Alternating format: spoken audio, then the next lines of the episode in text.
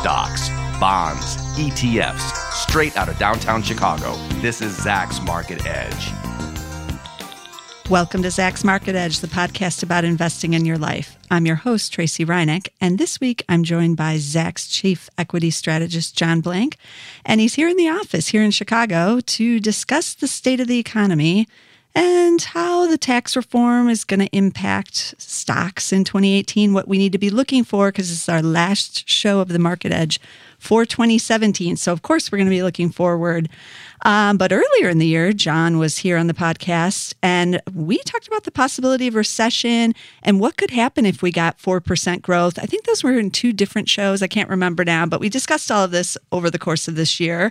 And earlier, John, we concluded that there were no signals indicating recession, not even in unemployment, not in the yield curve, not in the ISMs, nothing was signaling it. So we put the kibosh on the recession, and we were right. There was none. Yep. So that's done. And now here we are, 2018 is looming. We have the largest tax cut in corporate history, supposedly looks like about to happen into next year. And we have some interesting things developing with the bond market yield curve that most people might not be paying attention to or even know about, really. But I know economists are looking at this, and it's starting to make its way out there in the discourse now about this flattening of the yield curve. So what does that mean when they talk about the yield curve? This is the 10 and the 2-year, right? And the difference between them, basically.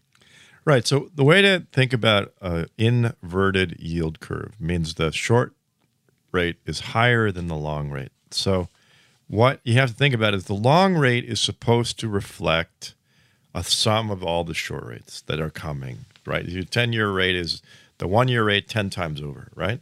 So if the short rate for 1 year is higher than the long rate for over 10 years, what that tells you is that the market's expecting a lot of short-term rate hikes, right? More, and the basic idea is that the Fed overdoes hikes in the face of something, and when they do overdo it, they tip the economy over. So inverted yield curve leads to a recession. Right. So the inverted yield curve is the market predicting too many rate cut hikes and an overdone Fed recession, Fed-related recession, right? So inverted yield curves are about this idea of overdoing it, too many rate hikes, and tipping the economy over. I saw some stats that said when the Fed started raising rates in 2015, the distance between the on the yield curve was like 1.4. Right. And now it's at 0.5. And this is what's getting everybody all like, oh, nervous going into next year because it hasn't inverted yet. The right. 2-year has not caught up to the 10-year yet, but it's getting closer and closer, and the 10-year is not rising. And I know just recently in this week, there's been talk out of the Minneapolis Fed president, Neil Kashkari. He said that he did not vote for the rate increases in December that just happened. He was one of the dissenters, and this is the third time he's dissented this year because of the yield curve. And that, I want to quote him here because he wrote an article on Medium about this. He said, that the bond market is telling us the odds of a recession are increasing. Already, though? I mean, it has not inverted. The flat yield curve isn't necessarily a bad thing, is it? No, here's the thing that also one has to add is the inverted yield curve was a language that came out of the pre-quantitative easing interest rate environment. So the problem with all of the logic is the linkage between the short and the long curve I told you about is being disrupted because quantitative easing is about buying long-term corporate bonds and not playing this game at all, basically disrupting that game and pushing all kinds of pressure on the 10-year, the basically long 5 to 10-year bonds. You're pushing, you're buying them. You're not buying short-term bonds, you're buying long-term bonds. So this is done by the two different institutions right now. The ECB is doing this buying, and the Fed is doing the hiking. So the problem with it is because of these interventions by major entities, this is not a market-consistent ratio. So it's just a reflection of how much pressure the ECB is putting on the long end and how much likelihood the Fed is to hike on the short end. So there are two different institutions doing two opposite things. So it's reflecting the differences in the synchronization of two economies. Their economy is moving out of into a stronger expansion with more stimulus to come. We are coming into a late cycle. We are ahead of them in the cycle, basically. So the problem with it is that's what it's reflecting, and it even could invert in an environment like this because of the manipulation. It's like OPEC and the oil price, right? I mean, is this a market price for oil? Not really, right? And this is the same thing for interest. When you start to manipulate trillions of dollars of bonds, and then use the same language of history, right? You're not understanding very basically the incredible elephant that's leaning on everything now called these central banks. Okay, because I know a lot of people are saying that if it inverts, it's 100% guarantee of a recession, because that has happened every time it's inverted in the last 50 years. We've had the recession within, I think, 18 months or something. Right, and in the past 50 years, we didn't do quantitative easing. Right. So the historical record with quantitative easing is untested. Okay, so we're in uncharted waters. We're in uncharted waters, and the reflection I take from the existing tightening of the yield curve, because it's all short end related. The long end is not moving, which is consistent with the ECB not stopping QE until the second half of 2018. That is consistent. It should not move because it cannot move. The short end to the 2-year is moving up because the market is correctly anticipating over the next year and a half to be, 2 to 3 more hikes. It's not ripping ahead. So what we're learning is the Fed story is relatively being consistently reflected in the short end to 2 years. And the long end is still basically showing the ECB story out until mid-2018, the beginning of some kind of historical event that's accurate to the past 50 years would have to be post the, not only the quantitative easing, but the negative rate environment in Sweden, UK, in ECB land, and in Japan, because those are also the things. There's negative rates out there. So, but that's a negative rate on deposits at the central bank, which is another nuance that gets lost in people's language. But the bottom line is central banks are doing new and different things and really manipulating the interest rate environment. And therefore, these existing relationships that were based on very orthodox, small interventions by Federal Reserve banks of the past is no longer likely to be a harbinger of what's going on. Okay. Well, that's something we'll be watching in 2018. I'm sure I'll have you on it. If it does invert, we'll do another show. And the thing is, it really could invert, and it could mean something, but it's a nuanced. Okay. There's so many nuances. It's not going to be, Neil Kashkari is a genius. Right. It's not going to happen. Well, yeah, we can talk about that too if it happens. Okay, so let's move on to this tax cut then. So we're going to get the largest corporate tax cut, like I said earlier. And earlier in the year, we talked about what it could take to get to 4% GDP for the U.S. economy again. I think we concluded we could get there briefly, but we can't hold it just because of demographics, and the Generation X isn't large enough. Unless we had massive immigration, I guess, of some sort, that could do it. But so what is your expectations for these tax cuts? We're going to talk in a minute about what it means for investors in some of these corporations, which ones you might want to be in to take advantage of a tax cut kind of thing. But, this is a lot of money, it seems, that's going to suddenly, this is a stimulus. So can it stimulate us all the way to 4% here's in 2018? An example, Tracy. We're doing this at noon, lunchtime. So for both corporations and businesses, this analogy applies, but in separate scenarios, right? So corporate taxes are going to apply in the same way that they're doing what they're doing, the individual taxes. But think of it this way. You and I can go out for lunch and get a shake, a vanilla shake, and that represents wealth, right? A big shake. And the straw we're drinking out of the wealth shake is our income. That's the income, right? The potential for us is the size of the straw, not the size of the shake, right? You don't guzzle the shake, you drink through the straw. That's true. So that's income, right? It's a flow out of a straw. Now, the thing is, that's not what growth comes from. Growth does not get computed with income. It comes from consumption. So it's amount that you and I consume out of the straw from the shake. Wealth, the shake, the straw income, what we drink, consumption. So the idea of a corporate tax cut is businesses will have a bigger milkshake. They will have more wealth. They'll have more wealth available. They'll do more investment. Right? The problem with this is, incomes aren't going anywhere. Right. And are you and I going to really drink more of a shake every day for 10 years because it's twice as big?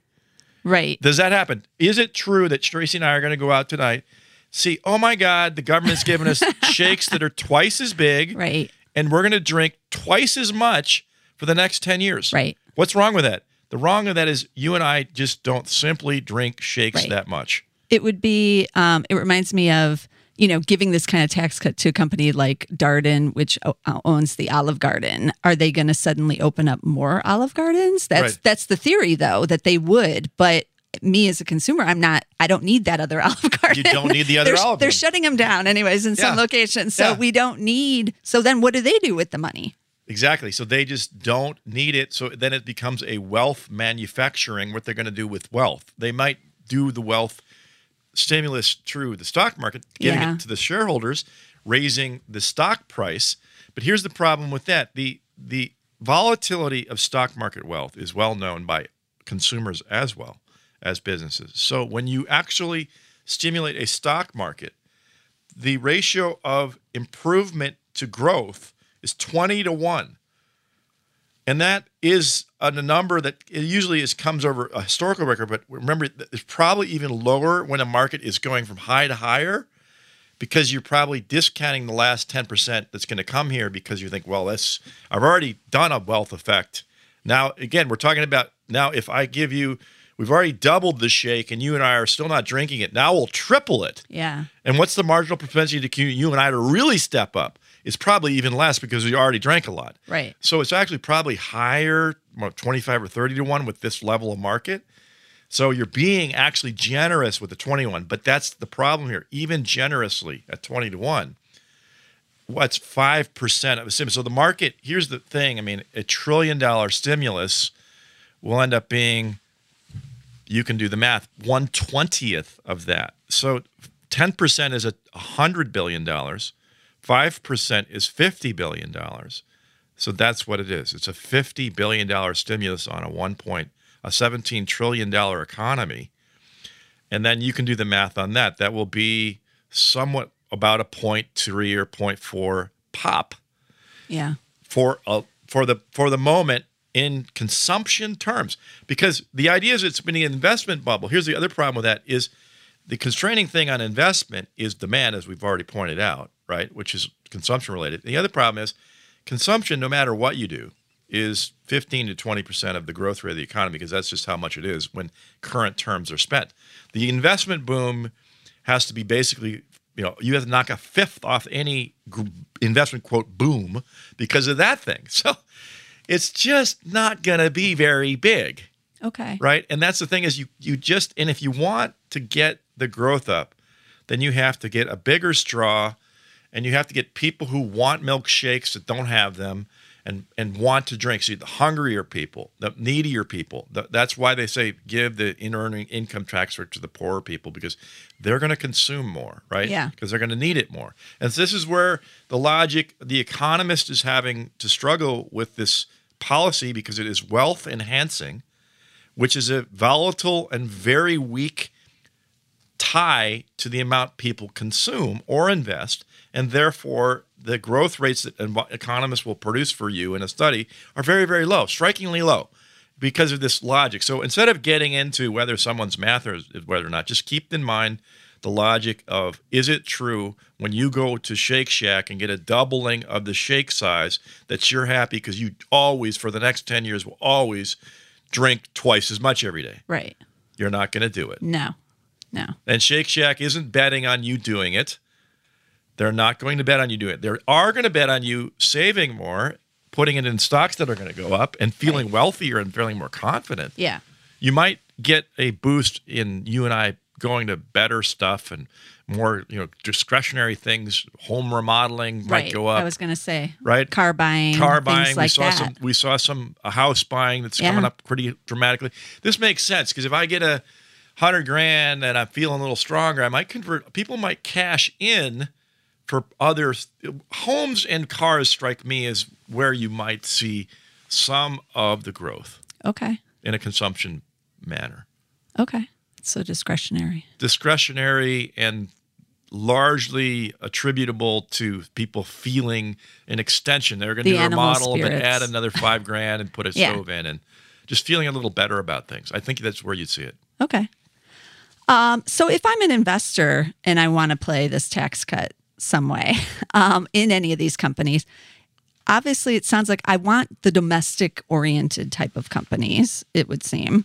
And some of those, it seems, I know some of the big domestics pay the most corporate tax. So CVS's CEO was on CNBC a little bit earlier in the year when they announced the Aetna acquisition, and he said that they're among the largest of the corporate taxpayers in the country. So they paid $3.3 billion last year. But I looked up their effective tax rate, and I saw that was 38%. So these guys are going to see considerable cut there, almost 50%. They could get over $1 billion just basically handed to them. Yeah. Is this the type of company I want to be in? But it sounds like, no, for the large caps, what are they going to do with the extra $1 billion? Well, this is their thing. They could do a special dividend or a share buyback, so it could be shareholder friendly. Yeah, it just depends. The thing, the linkage we don't know here is, again, it's what they're going to do, because they could do literally nothing, keep the money in the bank on a CD, and then therefore we won't experience it all, or do a special dividend so you go directly 1-for-1 immediately, just get it. Yeah. Or some facsimile between. So the decision-making of the CFO is the missing link here. Right. What is this? So we got to ask ourselves, what does CFO of CVS do? He does what the board and the CEO tell him to do. Right. And that's the question we kind of have to answer, So I looked at some of the railroads because I was wondering what was going to happen there. So Union Pacific paid $4.7 billion last year, so even more than CVS. That's huge. And their tax rate is 37%, so they're going to see a big cut too. But the thinking goes, someone like Union Pacific, or they're not UNH, they're just Union Pacific UP, they should be able to, you know, invest that money. Maybe they replace track, or they open up a new, they have those big connectors on their routes along the Mexican border there. Those aren't cheap. Those cost $200 million. But the thinking is with a company like that, or someone in, you know, some kind of manufacturing business, that they're going to invest back into their facilities. And all of that will increase and help the economy. Is that a possibility too, or? It's a possibility. I mean, the thing is, we just don't know what happens in those conversations, and we don't know the circularity here, whether they all sit and wait and see, or whether someone moves.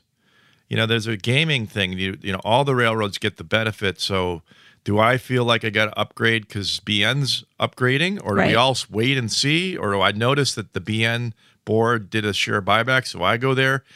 It's very hard in an unprecedented situation like this to think about it, because it's not like a mechanical macroeconomic thing. It's a decision that people will take. Yeah, companies are different than individuals. There's a fairly strong corporate board situation for a thing like this, and I have to imagine we're going to just find out by watching what's going to happen. But there is positive ways of imagining boards spending money. I think that is a bull case that has merit if you just think about it. They have an extra billion or two. If that is in fact been less of a concern, and they feel like they have a certain amount of surplus they like to keep, and they have an extra couple billion on hand now. Yeah, and they get in a situation where they worry about CP,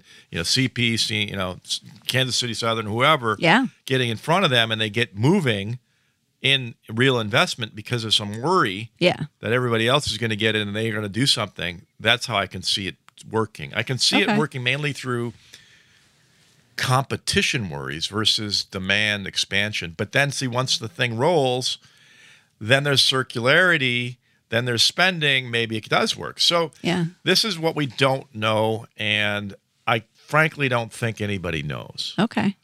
Now, I did look up a couple of the big like tech names because those haven't been performing as well as we've gotten closer to the passage of this legislation because everyone believes that it's not going to really impact them. And I did look up a couple numbers. So Facebook, they paid 18.3% effective tax rate last year. So they're already under the rate. So obviously it's not really going to impact them.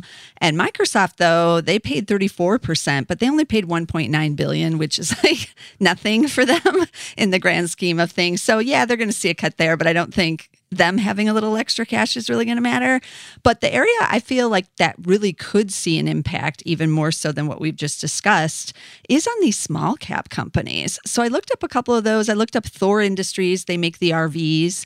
That's been super hot record RVs because as the stock market's up, everybody feels good. This is a discretionary item. So they're already at record sales, but they paid a 32% tax rate last year. It was $182 million. So someone like them, that's a big infusion of cash. What's the difference between these smaller companies? Or there's a couple others like J2 Global. I looked up them. They're a digital media company in Los Angeles, actually. They paid 27% last year and they paid $59 million out. But if they're suddenly getting a couple hundred, you know, a couple $1 million here up for a small company, you were explaining before we went on for the podcast about how that can make a difference because otherwise they're not going to the bank to get a loan or whatever else if they need to expand or add employees or whatever they're doing. So this could be a good infusion into these small cap companies, right? Absolutely. That's the distinction that has to be drawn is that if you think about it from Pfizer having, you know, A-rated entity, double A-rated entity, getting a big infusion of cash out of their IRA subsidiary, big deal, right? Because they have a hurdle rate of producing drugs over a long horizon. They have the certain access to 4 or 5% coupon long-term bonds. So the real value here is between a hurdle rate of 15%, that 5% or internal cash that they can put to work. It's really about whether they have 15% ROI drug investments. Well, now take it into a J2 Global situation where the bank, you're a B-rated entity or triple B-rated entity, you pay probably 8 to 12% on the money. It's not great. And if you really did have the cash, you are small enough, you really could grow. You really do have some ideas. You are a nimble company in a space that's growing. You think, great. So it is true that the smaller companies, if you think about it, we will see again when it happens, but it's certainly true that that's where it makes more intuitive sense to think, great, I have $100 million that I didn't have. I really do have opportunities. I'm growing 25% a year. It really will make a difference to be able to put the money to work right away without having to go into a high-yield market and pay a big coupon or talk to a bunch of banks and get a syndication together. I would rather not have to deal with that. It's going to be cleaner, faster, and cheaper. I'm moving. And they get moving. That is an answer like I just did, which you go, hey, you know, John, that is reasonable. You're not just speaking in hyperbolic ways to make it sound good. Yeah. But if I say to Pfizer, I'm not convinced at all, you know, at all that the drug companies coming out of Ireland are going to start a drug research boom in Alzheimer's patients and cancer. I don't think it's going to happen because I don't think they have the researchers. I don't think they have the ideas. And I think the constraining elements are on the supply, the demand for and availability of these high ROI projects, not the supply of capital. Yeah. And that's where, so where the supply of capital matters, smaller companies, really small companies in particular, is where a corporate economics matters. And it is true. You always want, as an economist, to keep people, you know, certainly below 10 million in sales, not paying anything. Yeah. But the bigger numbers, the harder thing is these J2 Globals where they're reasonably big. Right. They probably do have some access to decent money at decent prices. Mm-hmm. You do have existing bank relationships who will bank them. Do they spend it? Is it good or not? Remains to be seen. But the logic is a little stronger, more compelling there. Okay. And one last question before we wrap up this show. What do you see on the inflation front? Will wages finally start to rise in 2018? Will the Fed fall behind on inflation in 2018? Or will it be more of the same that we've seen the last couple of years, even with this tight labor market? You know, I am beginning to think that one of the factors people are forgetting about is the health care, Medicare, fixed government payments of health care, and that they froze Medicare payments the last 5 years. So there's a freezing of Medicare inflation. So I'm beginning to wonder, you know, once the numbers get run on CPIs, when we start fixing enough of it, it's just really tough for it to move. Yeah. I think the way you have to think about inflation better is to go through the components and think about them harder. I think this broad thing is confusing us because we're not seeing motion again, and we're thinking, oh. Right. But again, if a government stops a price from moving and it's not moving because the government stopped it, is that really, quote, a low inflation environment? It might be that, in fact, all the other things are inflating quite dramatically, 3 to 5%. And it's just a few of these variables that are fixed that are keeping it lower than we think. Yeah. And then, and so in effective terms on things that are actually market reflective, so I think this is where I'm headed, whereas I think enough markets are running, and then it all depends on how you put the CPI together and what you count. But I think at this point in time, unless the Fed changes the way they look, they like the core PCE number, right? It's at 1.7. Yeah. And that 1.7's not going to do it. And unless somebody wins with a big persuasive argument on a better way to look at other prices that are moving and gets everybody moving, which is not likely in a conservative environment like the Fed, they're not going to pay attention. So I think I would consider, what we got to remember is potential GDP to real GDP. Actual GDP to potential GDP has finally hit its tightness. 1-to-1, right? Mm-hmm. So that's probably more important than the CPI, because when we start thinking about the market, we want to know, is the overall market exceeding its potential? That's when overheating happens. So that's what we have to watch, really. Okay. And just kind of, it's just kind of like a stock versus fundamentals. Maybe we should pay attention to the fundamental excesses at the real and potential GDP level more than the CPI, because the CPI's got all this weirdness. Okay. That was where I think we should go, and hopefully end the podcast on that note. Just pay attention to this idea that actual and potential GDP, which you can look up on a Fred, St. Louis Fred thing. It's not that hard. Don't think this is a thing you can't do on your own. Okay. But that's the way we can get a better answer. All right. Well, we'll be watching that as well going into 2018, and I'm sure we'll be discussing it if the events change, obviously, later in the year. But just recap some of those stocks again that we talked about that you might want to just put on your list to watch as these tax cuts move forward. CVS was one of them, ticker CVS, and Union Pacific, UP, isn't it UP? I think it is. Yeah. Why was I calling it UNH? I don't know. I'm losing my mind. It's UP. Some of the small caps, the Thor Industries is THO, and J2 Global is JCOM for that one. And then some that won't have any impact, but everyone's watching them anyways. Facebook, FB, obviously, and Microsoft, MSF. T is that one. So these are just some of the big names. We're going to be watching all this in 2018. And as always, we're going to cover everything happening on the stock market. We'll bring you stock picks all throughout the year. So be sure to tune in. Be sure to subscribe on both on the Apple Podcast, as it's now called over there. Subscribe to get the show, or on SoundCloud so that you don't miss an episode. And we'll see you in 2018.